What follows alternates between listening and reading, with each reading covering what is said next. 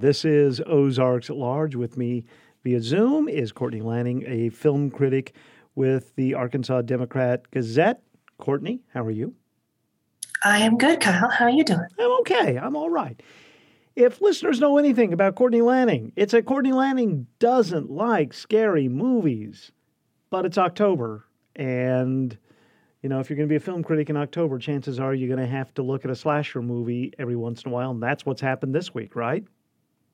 That is exactly what's happened this week, Kyle. There's just no way around it. Sometimes it seems. All right, so what's this movie? It's going to be, it's on Netflix as of today, right? That's right. It came out today. It's called There's Someone Inside Your House, which is really a pretty straightforward title for a slasher movie. And spoiler alert, someone's inside the house? Somebody is always inside the house. All right, so after watching There's Someone in Your House, what do you think? You know, for somebody who doesn't really like scary movies, I was surprised. This is a, a surprisingly likable slasher movie. You know, I I'd call it just entertaining enough. Sort of like the the great value version of Scream, you know, with the soundtrack from Stranger Things. Okay, well, Scream was played somewhat tongue in cheek.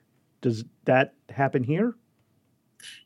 Yeah, I wouldn't say this is nearly as tongue in cheek as Scream, but this is a lot of the same stuff. You got a, a high school crowd and a, a serial killer in a small town, and the police issue a curfew, and they go to a giant party anyway, and it's it's a lot of the same stuff that you've seen before. All right, as someone who was in the generation when Halloween and Friday the 13th first came out, this does sound familiar. Uh, teenagers, slasher, high body count?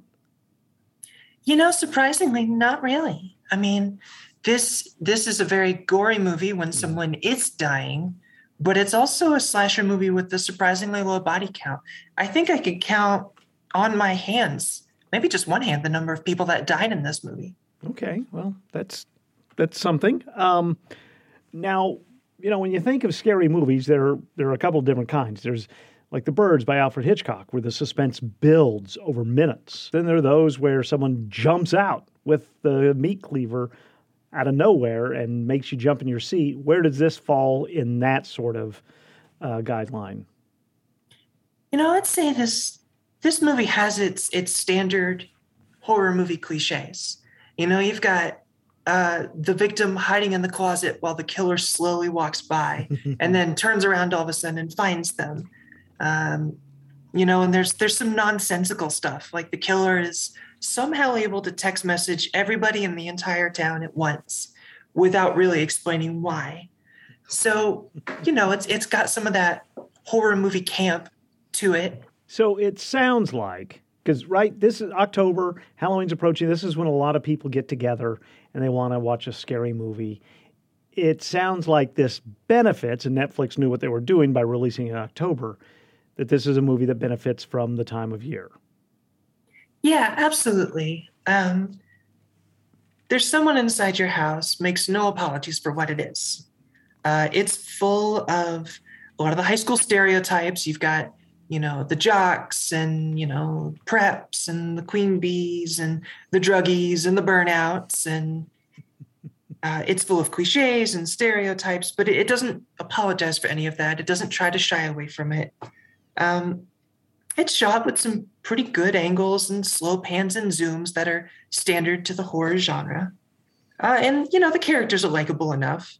But uh, overall, I think this movie does benefit from being an October release. But there is blood, there is gore. There's blood and there's hmm. gore. Mm. But, you know, if you buy a can of spam, you can't be surprised when you open it up and there's spam inside. well put. Well put. All right. So just entertaining enough. Uh, since it is a slasher movie, what would you suggest is the cutoff date for watching? I mean, if if someone has a child who's ten or eleven and they have Netflix in their home, I'm guessing you'd say mm, not so much. Yeah, I, I wouldn't put this in front of a, a preteen because um, again, there is there is a lot of blood when somebody is dying. Um, you know, and this high school teens, so You know, they're smoking weed and Okay. taking drugs and drinking at parties and getting up to sexy shenanigans. This, to, you know, typical horror movie stuff. Gotcha. All Um, right. I'd put it in front of, you know, like a 16 year old be fine, but I wouldn't show it to your your eight year old cousin. Right. Or perhaps you're 58 year old radio host, I think. um, uh, so um, there's someone inside your house. It's on Netflix as of today. That is not the only movie that is uh, becoming available this week. No, on Friday, we are being treated to a new 007 movie called No Time to Die. And this is the last outing for our current Bond, Daniel Craig. This is his fifth and final Bond movie. Did you know that Casino Royale came out in 2006, Kyle? If that that doesn't make you feel too much older. So that was with Daniel Craig. That was Daniel Craig's first outing as Bond, and and everyone thought, oh, this young, fresh, blonde Bond, and and he's more gritty and violent. And Yeah. here we are in 2021, and he's finishing up his rodeo. Uh, what do you think you'll review for us next week? So next week, and and this isn't going to be a situation where I tell you what I'm going to review and then I don't. I actually have the movie in my possession already. Nice.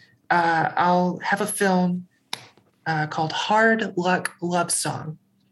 Oh, this is completely different from there's someone in your house. This is this is the this- other side of the spectrum.